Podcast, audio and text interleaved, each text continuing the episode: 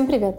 С вами подкаст о банкротстве «Банкротный ток» и мы его ведущие Александр. Всем привет. Станислав. Здравствуйте. И Ксения.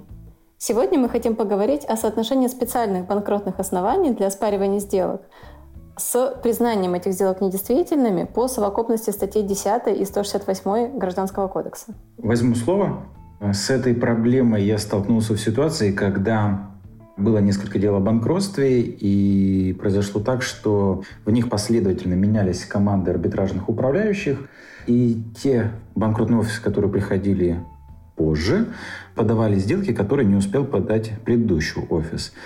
И так как были пропущены, пропущен годичный срок на оспаривание сделки, который у нас установлен в главе 3.1, они применяли, пытались применить трехлетний срок исковой давности и ссылались на статьи 10 и 168 ГК РФ.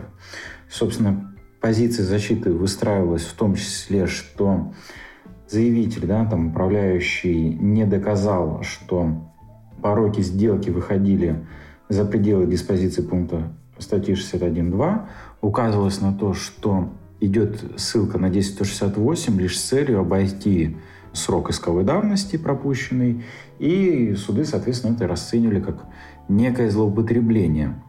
И в ходе всех этих разбирательств, собственно, встал вопрос. Коллеги, как вы видите эти пороки, да, которые выходят за пределы диспозиции? Где эти пределы? И как вы их отличаете да, и позиционируете для себя? Ну, в свою очередь, я непосредственно взял за правило оценивать э, условия совершенных сделок и обстоятельства, при которых они совершаются с точки зрения, а преследовал ли цель причинить имущественный вред исключительно должник, лицо, с кем совершена сделка, просто попустительски относился к такому поведению должника, или же злоупотребление правом имело место со стороны обеих сторон сделки. Но действительно, оценивая ту или иную ну, ситуацию, очень сложно без четких каких-то критериев и ориентиров сделать конкретный вывод. Потому что то, что один посчитает проявлением злоупотребления со стороны контрагента, другой, как я уже выразился, посчитает, что тот просто посчитал э, приемлемым условия, на которых э, ему эту сделку предлагают совершить, но именно злоупотреблять контексте приводимом в положениях статьи 10 э, ГК РФ в практике, он не намеревался. Я, подходя к разрешению вопроса о соотношении 10-168 и банкротных оснований, стараюсь исходить из тех смутных ориентиров, которые нам дают э, высшие судебные инстанции, которых немного. Одно из которых относительно недавно в деле Универсал Строй там проговаривал Верховный суд – начиная свое рассуждение с тезиса о том, что сделка, совершенная исключительно с намерением причинить вред другому лицу, является злоупотреблением и квалифицируется по 10.168. И вот э, там в подобных ситуациях, как правило, достаточно безуспешно, сейчас объясню почему, я и пытаюсь найти вот это вот намерение причинить вред другому лицу. Потому что очень большая проблема для меня в этом смысле, где провести грань между вот этим 10.168 с намерением причинить вред кредиторам и доказыванию пункта 2.61.2 по общим основаниям. Потому что пункт второй, он дает ориентиры, да, какие-то очень общие, там неплатежеспособность, плюс безвозмездное отчуждение, плюс осведомленность о цели и все прочее. Но если мы выходим за рамки этих презумпций, то в целом ну, перед нами открывается настолько смутная грань с злоупотреблением правом, что невозможно, на мой взгляд, понять, где она пролегает. Да, вот э, вы сейчас э, как раз отметили, что позиция о злоупотреблении строится на том, что преследовалась цель именно причинить вред иному лицу. Ну, в контексте процедуры банкротства это, конечно же, наши конкурсные кредиторы. Но можно на эту ситуацию, опять же, посмотреть с какой точки зрения. Я, как контрагент, на которого было выведено ликвидное имущество, поскольку в фактическое его владение получил, то цель моя была не причинить вред другим, а обогатиться. Собственно говоря, все просто. Но если мы в эти обстоятельства вводим как элемент э, условия о том, что и должник, и контрагент по сделке входят в одну группу лиц, у них общность экономических интересов, то здесь у него нет самостоятельного интереса получить это имущество в отрыве от причинения вреда другим. есть... Вот э, нюансы, допустим, в ситуации. Здесь очевидно, не личные мотивы движут контрагентом, а в том числе и интерес должника сохранить в, пускай не своем владении, а в интересах группы этот актив. А значит, в первую очередь цель здесь все-таки ущемить интересы третьих лиц, именно конкурсных кредиторов. То есть получается, что 10168 возможно почти всегда только в той ситуации, когда с обеих сторон сделки действует ну, некоторое, ну, одно и то же лицо там, в разных аватарах.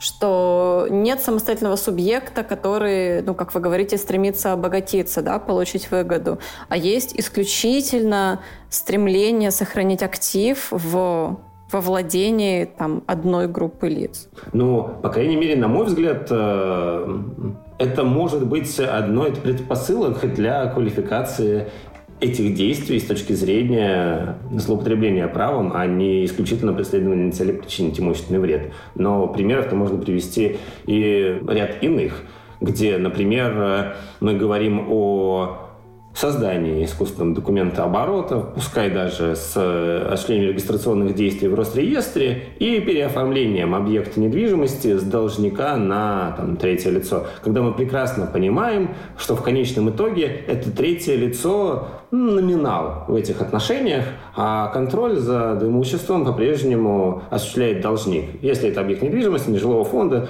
то сам лично вступает в взаимоотношения с арендаторами, имеет какую-то доверенность от этого номинального собственника для представления интересов в отношении с третьими лицами и прочее, прочее, прочее. Вот здесь можно говорить уже о мнимости, и тогда применение положения 10.168 ну, не требуется. Да, безусловно, здесь злоупотребление правом, но это все охватывается как раз положением статьи 170 Гражданского кодекса, который позволяет признать ничтожными сделки мнимыми. То есть нет ответа пока у нас. Все как раз в деталях и нюансах. И в них, к сожалению, порой можно загнать себя в рассуждениях в тупик. Поскольку даже выходя с определенной позиции, проработанной, со ссылкой на практику, мы зачастую можем от оппонентов получить э, другую позицию, также подтвержденную судебной практикой. Когда в конечном итоге суд, э, взвесив э, доводы сторон, примет позицию одной из них, а вся практика, которая будет приведена стороной, не в пользу которой принят судебный акт, будет одной строчкой в судебном акте описано, что практика, на которую вы ссылаетесь, она касается иных обстоятельств, отличных от э, рассматриваемого спора. Для себя, смотря на эти скажем так, взаимоотношения 1068 и 61.2, я все чаще вижу, как управляющие, подавая заявление об оспаривании сделок, делят, соответственно, такие заявления на две части. Они, первая часть полностью расписывают 61.2 и вторая 10.168. И по мне так это все выглядит немного странно, потому что закон о банкротстве, да, давая нам главу 3.1, говорит о том, что у конкурсного управляющего, конкурсных кредиторов есть некий инструмент по формированию конкурсной массы. В чем уникальность этого инструмента? Это его легкость применения за счет установленных презумпций в законе о банкротстве. Так вот, если ты, как заявитель по сделке, не можешь ее оспорить по 61.2 хотя бы с применением всех презумпций, применением собранных по делу доказательств, что является неким, по мне так, облегченным способом оспаривания сделки, то о какой возможности применения в таком случае 10168 может идти, соответственно, речь, если ты в упрощенном даже порядке не смог ее поломать. И здесь также необходимо учитывать, что закон о банкротстве не просто так дает нам годичный срок да, на ее оспаривание, потому что процедура банкротства, у нее есть свои сроки, она не должна затягиваться. И немножко начинает уже раздражать, когда те лица, для которых такой срок истек, в последующем пытаются оправдать себя ссылкой на 10168 применение трехлетнего. То есть фактически сейчас я часто стал видеть, как 10168 является неким оправданием для лиц, которые пропустили просто срок сроковой давности. А мне так кажется, что в этом смысле управляющие действуют напротив максимально рационально, потому что уже 8 лет нас высшие судебные инстанции ориентируют как раз-таки на то, что 10.168 можно применять только в случае, если сделка выходит, если пороки выходят за рамки, предусмотренные главой 3.1. Я не говорю, что это правильно, я говорю, что это очень рационально, что он, с одной стороны, доказывает, да, вот эти, пытается втиснуться в узкие критерии 61.2, а с другой стороны говорят, ну, если суд усмотрит какие-то еще пороки, которые я там не заметил, то, пожалуйста, учтите, что я еще вот здесь там 10-168 вообще не злоупотребляю. Ну, к вопросу о позиции Верховного суда. Дело о ГАММА, это определение от 9 марта 2021 года. Интересно, как э, Верховный суд тут излагает. Вопрос о допустимости оспаривания таких сделок действий на основании статьи 1068 ГК неоднократно рассматривался. И тут прямо на целый абзац, где он рассматривался, ставится точка и дальше. Согласно сложившейся судебной практике, применение статьи 10 ГК возможно лишь в том случае, когда речь идет о сделках с пороком, выходящими за пределами дефектов подозрительных сделок. Просто вот эта формулировка, где Верховный суд просто уже такую пачку судебных актов приводит в качестве примера того, что, ребят, ну у вас есть специальный инструмент, а вы тут не идете 1068, говорит лишь о том, что, по-моему, наоборот, Верховный суд все-таки склоняется к тому, чтобы в конкурсе стороны использовали специально предусмотрен для этого механизм. Ну, а как его можно использовать, если, опять же, возвращаясь к минимум сделкам, вы не можете ее оспаривать, на мой взгляд, по мотиву 61.2, если эта сделка в принципе не должна была породить никаких правовых последствий. Соответственно, это все и охватывается положениями ГК, 170 статья, и, собственно говоря, все. Это мнимая сделка, она ну, ничтожна как мы ничтожную сделку трансформируем в, угоду правоприменителю в оспоримую с точки зрения ее подозрительности. Да, Станислав, в этом как раз и заключается вечный догматический спор и невероятное удивление, с которым сталкиваешься, когда, с одной стороны, в наблюдении ты можешь ссылаться на то, что включается кредитор, это 10168 сделка ничтожна. Можно даже сходить ее поспаривать в общем исковом порядке, если ты независимый кредитор пытаешься воспрепятствовать включению кредиторов, которым ты не доверяешь. Однако, как только в ту самую секунду, когда судья объявляет результативную часть и наступает конкурсное производство, уже эта ничтожная сделка становится оспоримой. Вот так вот у нас все получается. Это, конечно, вызывает множество вопросов. Но они скорее имеют догматический характер в этом смысле. Ну и опять же, вот как вы верно заметили, в процедуре наблюдения мы сталкиваемся с тем, что по включению в реестр заявлено требование. Мы, проанализировав условия формирования этой задолженности, понимаем, что эта сделка не выдержит никакой критики, подлежит признанию недействительной, поскольку все условия, предусмотренные положением 61.2, имеют место, но в наблюдении у нас управляющий соответствующие сделки опорочить не имеет возможности, а кредитор, получается, вынужден идти вне процедуры банкротства со ссылкой на общее положение ГК 10.168 эту сделку ломать. Хотя для всех очевидно, что пороки у нее охватываются диспозицией 61.2 закона о банкротстве. Но поскольку мы в наблюдении, давайте дождемся следующей процедуры. А за это время у нас кредитор установится в реестре. Мы прекрасно понимаем, какие правовые последствия несет оглашение результативной части. Это право участия в собрании кредиторов. Возможно, до признания недействительной уже вопрос к расчетам с кредиторами дойдет. И получается, что это чревато негативными последствиями. А механизм защиты, я говорю, только э, вне процедуры идти по общим основаниям оспаривать. При том, что получается у нас арбитражный управляющий, как профессиональный субъект, который видит пороки в этой сделке, лишен возможности как-то повлиять на ситуацию. Потому что в процедуре банкротства управляющий только и может эти сделки оспаривать по общим основаниям у нас только кредиторы идут вне дела банкротства заявлять свои доводы. А значит, управляющий видит всю ситуацию целиком, но повлиять на нее не может. Только напутственные слова говорит кредитору, отправляя его в общеисковом порядке со ссылкой на ГК оспаривать сделки. Но напутственные слова он говорит и следующему управляющему, когда готовит заключение по сделкам, если речь идет о процедуре наблюдения. И в целом временно управляющий не лишен возможности попросить меры в отношении да. там, того имущества, которое, как он полагает, может уйти дальше, пока одна процедура сменяет другую. Но по большому счету это скорее плюс один довод критики процедуры наблюдения как процедуры. К вопросу о том, что мы можем получить меры, безусловно, но если это касается выбытия имущества, а если это касается увеличения имущественных прав требований к должнику, это уже вопрос другой. У нас получается мажор таким образом получает контроль над процедурой, и выбив из седла его в следующей процедуре, возможно, мы уже просто утратим то, ради чего, собственно говоря, и замышлялось бы потенциальное оспаривание. Ну, независимый кредитор идет оспаривать а сделку, просит меры, говорит, суд, пожалуйста, не проводи собрание, позволь мне разобраться с этим аффилированным кредитором вообще. Хорошо, а у этого кредитора большинство голосов. Мы оспаривать сможем только в следующей процедуре, а в следующую процедуру мы должны войти с собранием и с выбором управляющего. И в этом-то как раз и затык. Да, меры мы, конечно, зададим на проведение собрания, но значит, мы того управляющего, который есть сейчас, сделаем и он на какое-то время, Потом, опять же, это время не может быть э, вечным. У нас э, право выбора э, управляющего все-таки это прерогатива собрания, а эти споры с потенциальным кредитором на вылет могут занять существенное количество времени. Но здесь необходимо отметить, что при проверке требований на включение в реестр, все равно у нас кредитор проходит через несколько фильтров. Да? Это первый фильтр – это мнимые сделки, грубо говоря. Был долг, не был долга потом фильтр субординации, скорее всего.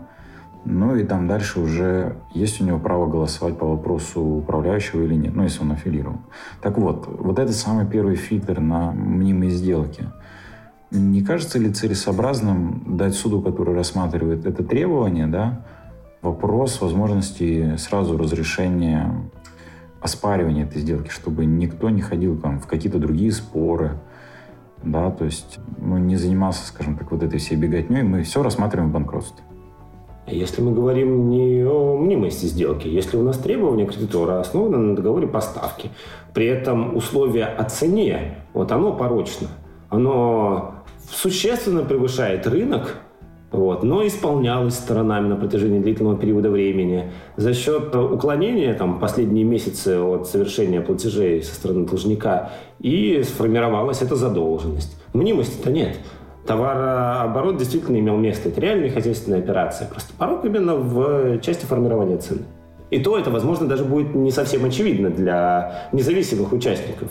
Они, возможно, какой-то специфический товар, линию какую-то они купили, из-за границы, растаможили все. Но прокладкой выступала какая-нибудь некая компания, которая завысила рыночную стоимость на этапе выкупа непосредственно должником этого имущества.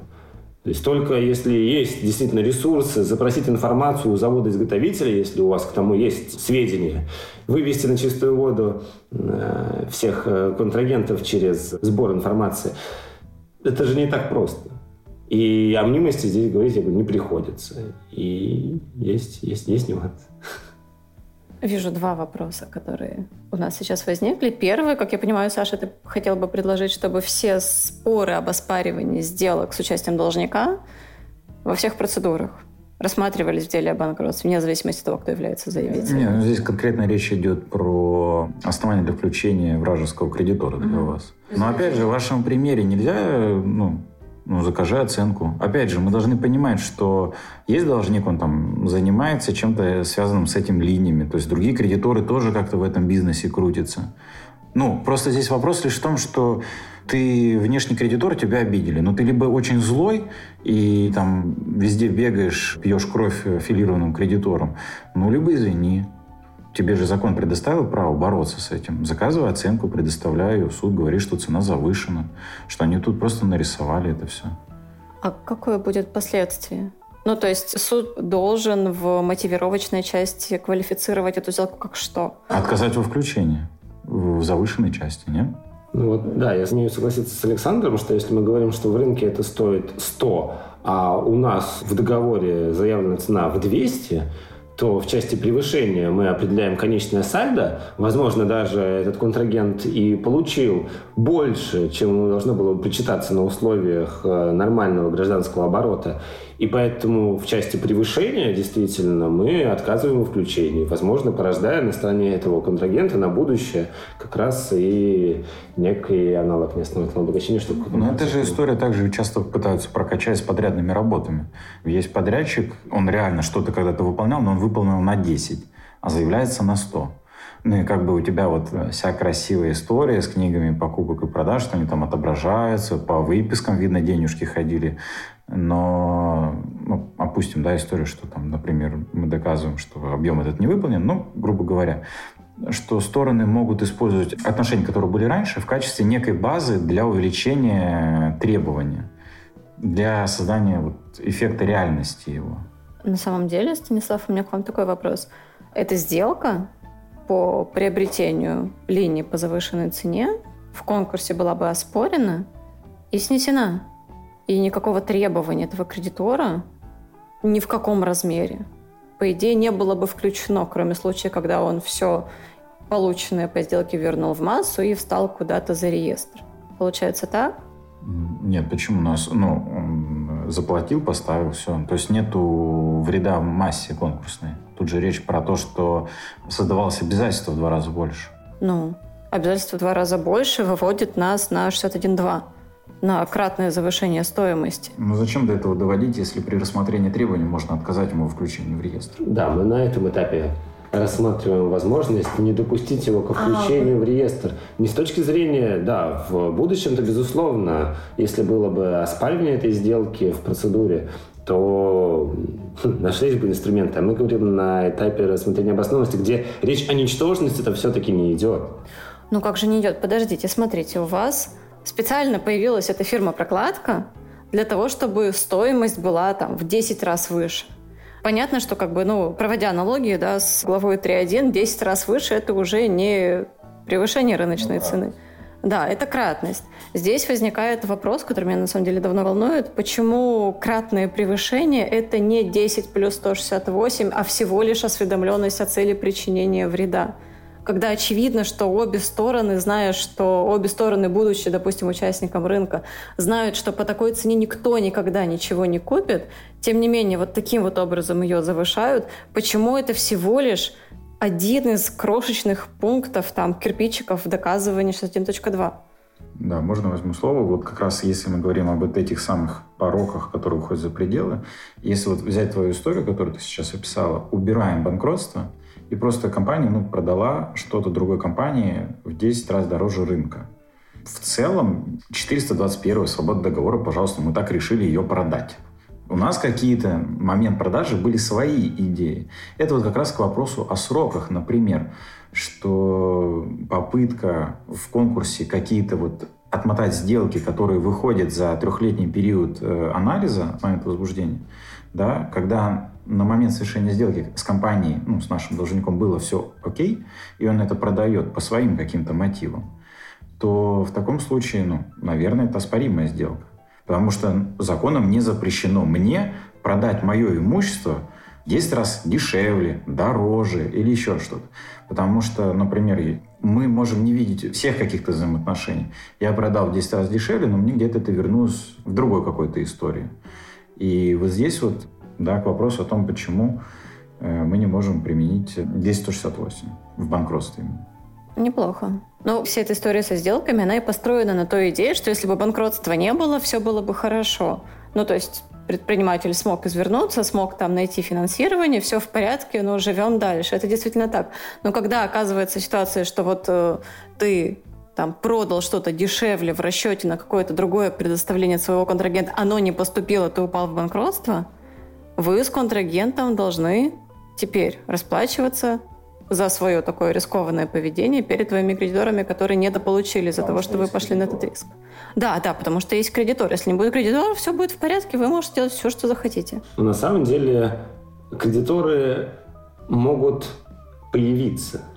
На момент совершения сделки их действительно не существовали. И поэтому у нас есть период подозрительности в три года до момента принятия заявления о банкротстве, в которые часть сделок может не попасть, но которые, очевидно, совершались должником в предвосхищении, возможно, рассмотрения споров о привлечении указанного лица к субсидиарной ответственности. Я к вопросу о том, что есть э, в практике э, там, ряд примеров, когда непосредственно у КДЛ признаков банкротства не имеются, но наличие, очевидно, требований подконтрольному им лицу не оставляет у этого КДЛ сомнений, что в той процедуре банкротства подконтрольному ему лица эти кредиторы не получат удовлетворения своих требований, а значит, э, тяжким бременем на него э, ляжет э, ответственность за доведение, возможно, компании до банкротства. И предлагается рассматривать требования к несостоятельному юрлицу как функциональный заменитель наличия неисполненных обязательств у этого КДЛ с точки зрения потенциально совершаемых им сделок. То есть у нас в 2018 году подано заявление о привлечении КДЛ к ответственности.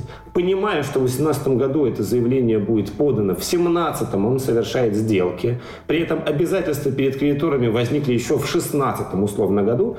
Я к тому, что в 2017 году ему прекрасно известно о состоянии дел в компании. В 2018 году это просто дело времени. Подается заявление о привлечении к субсидиарной ответственности. Это лицо привлекается условно к ответственности, но и размер определить невозможно большая конкурсная масса. Пока мы дойдем до определения размера, вот вам и 22 год. И вот мы определили размер и подали заявление о его личном банкротстве. И в результате период подозрительности у нас охватывается 19-22 год, а все сделки в 2017 году. И получается, по специальным основаниям подобное действие должника, как совершение сделок по выводу имущества из своей конкурсной массы, мы оспорить не можем.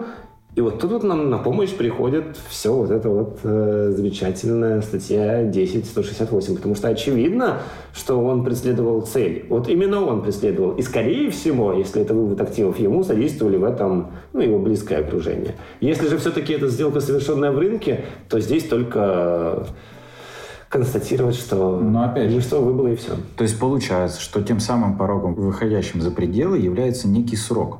Ну, потому что то, что вы описали, это 61.2, если бы она была совершена в трехлетний период, вы смогли бы оспорить. Но так как она совершена позже, и вы не дотягиваетесь в 61.2, вы идете на 10.168. То есть мы можем говорить, что вот этот порог, да, это и есть, скажем так, у сторон был какой-то злой умысел на совершение этой сделки. Очень давно они это планировали. Да, здесь должен быть, вот действительно, с точки зрения умысла, наверное, стремление обеих сторон, поскольку если у нас э, не будет... Не просто стремление обеих сторон, а они очень это долго планировали, получается. Ну, а все от субъектного состава зависит. Если это действительно не связано с должником лицом, оно и не знает э, о том, что это, это потенциальный КДЛ. Возможно, он вообще э, имеет только фактическую аффилированность и будет привлечен к ответственности благодаря показаниям номинальных руководителей. А так компании, э, условно, он отношения не имеет. И я к тому, что в отсутствии родственных связей или общности экономических интересов контрагент по сделке может не знать об этих нюансах. Вот, и поэтому эта сделка, она, она устоит. То есть ну, здесь не будет у нас будет 10 168. У нас будет добросовестный на той стороне ответчик.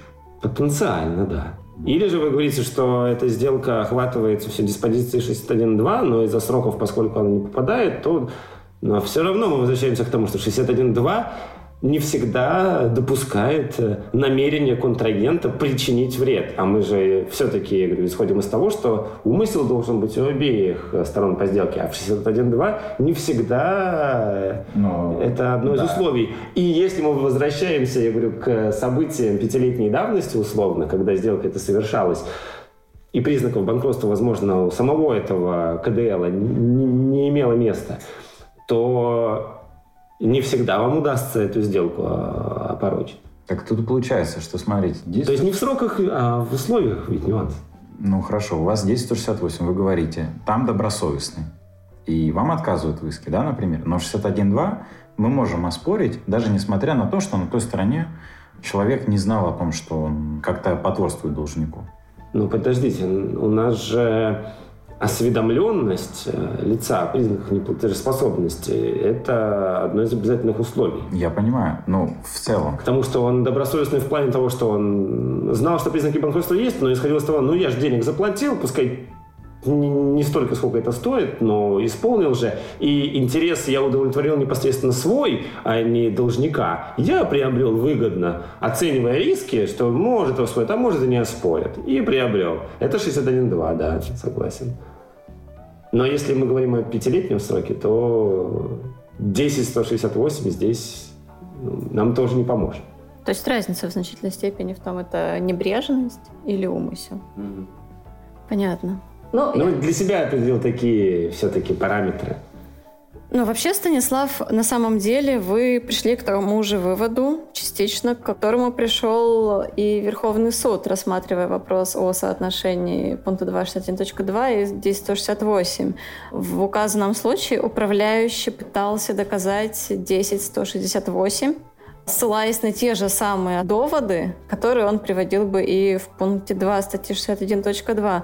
Однако Верховный суд ему указал на то, что здесь 168 здесь нет, потому что не вышли доводы за вот эти пределы 61.2, а также не превышен трехлетний срок подозрительности. То есть Верховный суд говорит, у вас трехлетний срок, доказывайте по главе 3.1. Не доказали, извините. Вот если вышел за трехлетний срок, тогда давайте поговорим, что там еще можно найти, какую ничтожность. Ну, то есть все-таки срок имеет значение, получается? Если исходить из вот этого вот хвостика к абзацу последнему, то да. Хорошо, и тогда вот то, что мы уже обсуждали. Сделка совершена пять лет назад, но не было кредиторов, из компании было, например, все хорошо. Очень сложно, мне кажется, будет доказать, что продавая имущество в 10 раз дешевле, они уже планировали через 5 лет упасть в банкротство. С одной стороны, да. С другой стороны, согласитесь, что эта ситуация не является немыслимой, что ну, там, реалии российского бизнеса таковы, что и модель работы зачастую выстраивается таким образом, чтобы в случае чего можно было легко выйти из этой истории без особых потерь для себя. Признайся, ты ненавидишь наших бизнесменов? Ну, просто э, с кем не поговоришь, кто работает, для них банкротство – это самое страшное. Ну, не то, что самое страшное, но они об этом думают э, в какой-то там перспективе. Это знаешь, откуда я взял? Э, диссертация субординации, которую замечательно стоит всем почитать. Там приведен соцопрос и там спрашивали предпринимателей, что вот вы ну, заносите финансирование через займ, типа не боитесь ли вы риска потенциального банкротства и понижения в очередность? Ну и там типа такие цифры, что да и ладно. То есть мы готовы идти на этот риск, лишь бы ну, да, финансировать компанию.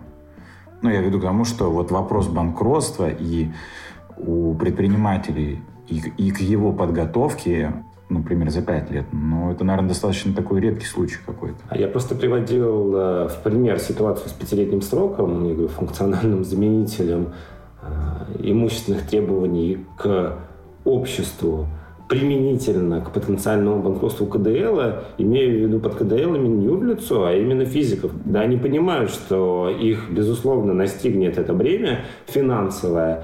И вот э, как только подается заявление о субсидиарке или незадолго до этого, они и предпринимают меры по выводу ликвидного имущества. До этого они на себе его аккумулировали, а потом поняли, что компания сталкивается со сложностями и начинают выводить.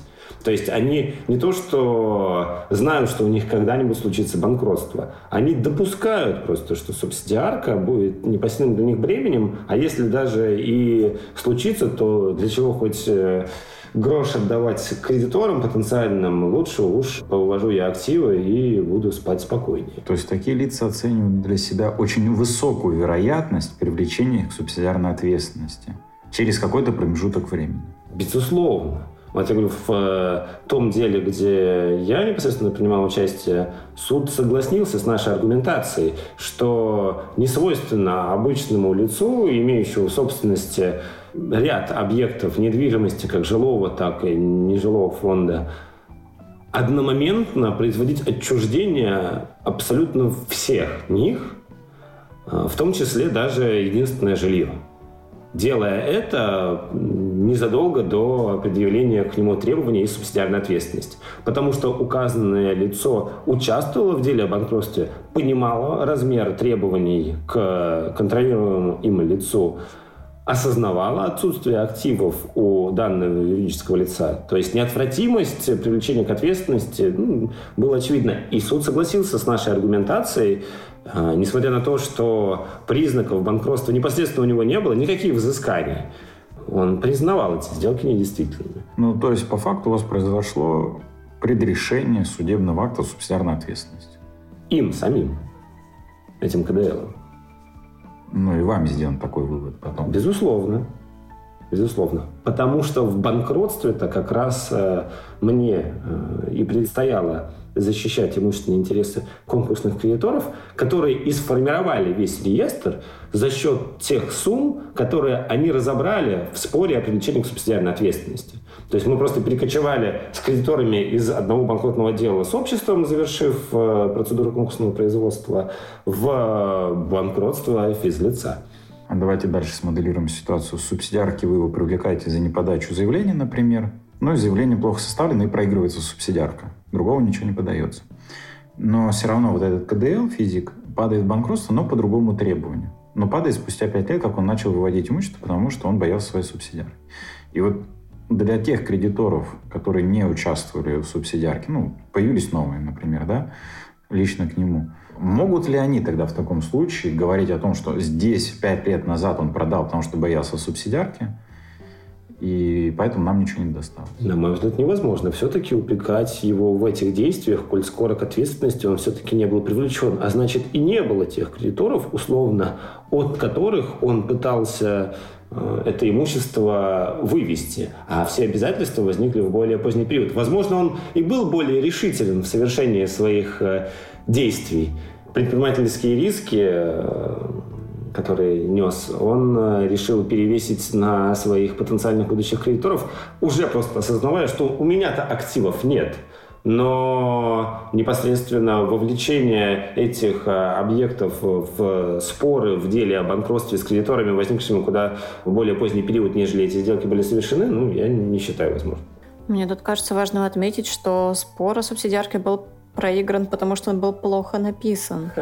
То есть, возможно, в ходе его рассмотрения он мог бы быть некоторым образом улучшила могла бы быть позиция управляющего или кредитора привлекающего? Нет, я, я лишь говорю о том, что тот стимул, который его побудил к скидыванию имущества с себя, та угроза не реализовалась. Но, тем не менее, имущество уже было скинуто, и пришли другие кредиторы, которые ну, не составляли бы субсидиарку. Мне кажется, это ну, не работает так же, как и в ситуации, что у вас был кредитор-заявитель, вы в полном объеме удовлетворили требования перед ним, а через два месяца вновь было подано заявление о банкротстве, которое все-таки сейчас и привело к рассмотрению дела, формированию реестра и банкротству в целом. Если мы говорим о исчислении сроков подозрительности сделок, то все равно мы будем исходить из второго дела о банкротстве, а не того первого. Ну, исключением являлась тоже в практике существовавшая история, когда дело о банкротстве закончилось там, подписанием мировым соглашением, и буквально через там, ну, менее чем месяц, да, возбуждено, возбуждено второе. И все равно сроки мы исчисляли с первого. Но это, я говорю, ситуация скорее из ряда вон, нежели постоянно. То есть можно ли говорить о таком пороке, при оспаривании, что на момент отчуждения имущества наш должник, ну не то чтобы обладал какими-то подозрениями о своей неплатежеспособности, ну не то что признаками, да, а мог подразумевать, что у него все будет плохо, ему нужно продать. Безусловно, потому что даже положение статьи 9 закона о банкротстве ориентирует э, руководителей на то, что предвосхищая как раз неплатежеспособность э, лица, они могут э, обратиться с заявлением о банкротстве. Ведь, на мой взгляд, формулируя таким образом статью, законодатель э, допускал, что вы пока опасаетесь, что та ну, динамика негативная, которая имеет место, продолжится, и вы окажетесь в ситуации неплатежеспособности недостаточности имущества. Но вот вам инструменты, в том числе процедуры наблюдения, для того, чтобы с учетом ваших рисков, которые вы прогнозировали, в период проведения этой процедуры с учетом, возможно, помощи профессионального антикризисного менеджера и привело в конечном итоге к ведению реабилитирующей процедуры. Неожиданное завершение. То есть получается, что 10168 — это такой прекрасный выход для тех лиц, которые в банкротстве поручителя пытаются оспаривать его сделки, совершенные в тот момент, когда действительно формально признаков неплатежеспособности не было, но динамика уже была отрицательная. Получается так? Ну, то есть ты перекладываешь неплатежеспособность основного должника на поручителя. Как бы да. ну, не то, что синхронизируешь, а э, спаиваешь эти два лица, основной должник и поручитель. Получается, что да. И как раз-таки пункт 261.2 нам не позволяет это делать, потому что не было обязательства тогда еще не наступил срок, не было неплатежеспособности формально. Там в результате отчуждения имущества у поручителя не наступила неплатежеспособность.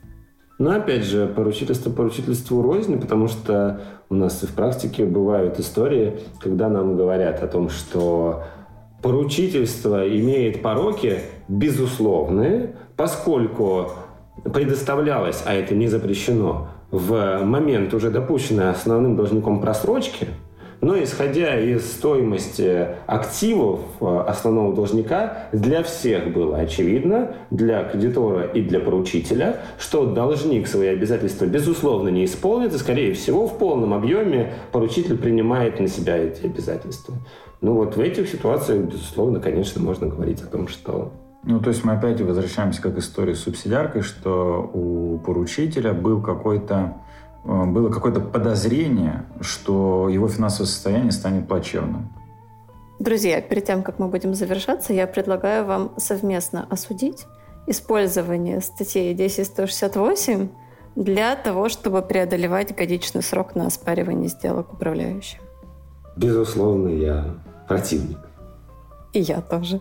Ну, на мой взгляд, э, основная моя претензия именно заключается в том, что порой э, ссылки на все возможные статьи, начиная просто от 10.168, заканчивая 170 ГК РФ, и специальными основаниями для оспаривания сделок, они дискредитируют друг друга, не могут одновременно сделки не то что обладать э, дефектами форм, а в принципе существовать в одной вселенной, где мы говорим о мнимости, в то же время говорим о притворности этой сделки, а также пытаемся сказать, что она породила все-таки определенные правовые последствия, негативные с точки зрения ущемления прав кредиторов.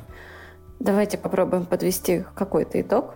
Из нашего обсуждения я сделала вывод, что 10-168 в конкурсе в конкурсе можно использовать, когда сделка вышла за трехлетний период подозрительности и когда есть необходимость оспорить такую сделку, которая была совершена не в период неплатежеспособности должника, однако было очевидно, что она является подготовкой к банкротству.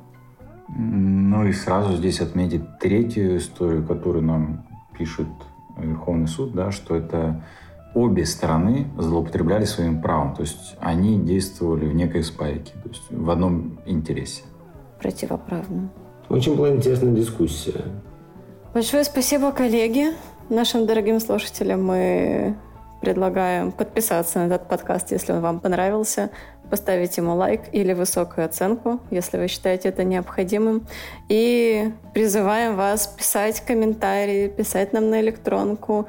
Желаем, чтобы вы с нами не соглашались и участвовали в дискуссии. В дискуссии рождается правда. Всем пока. Услышимся. Пока.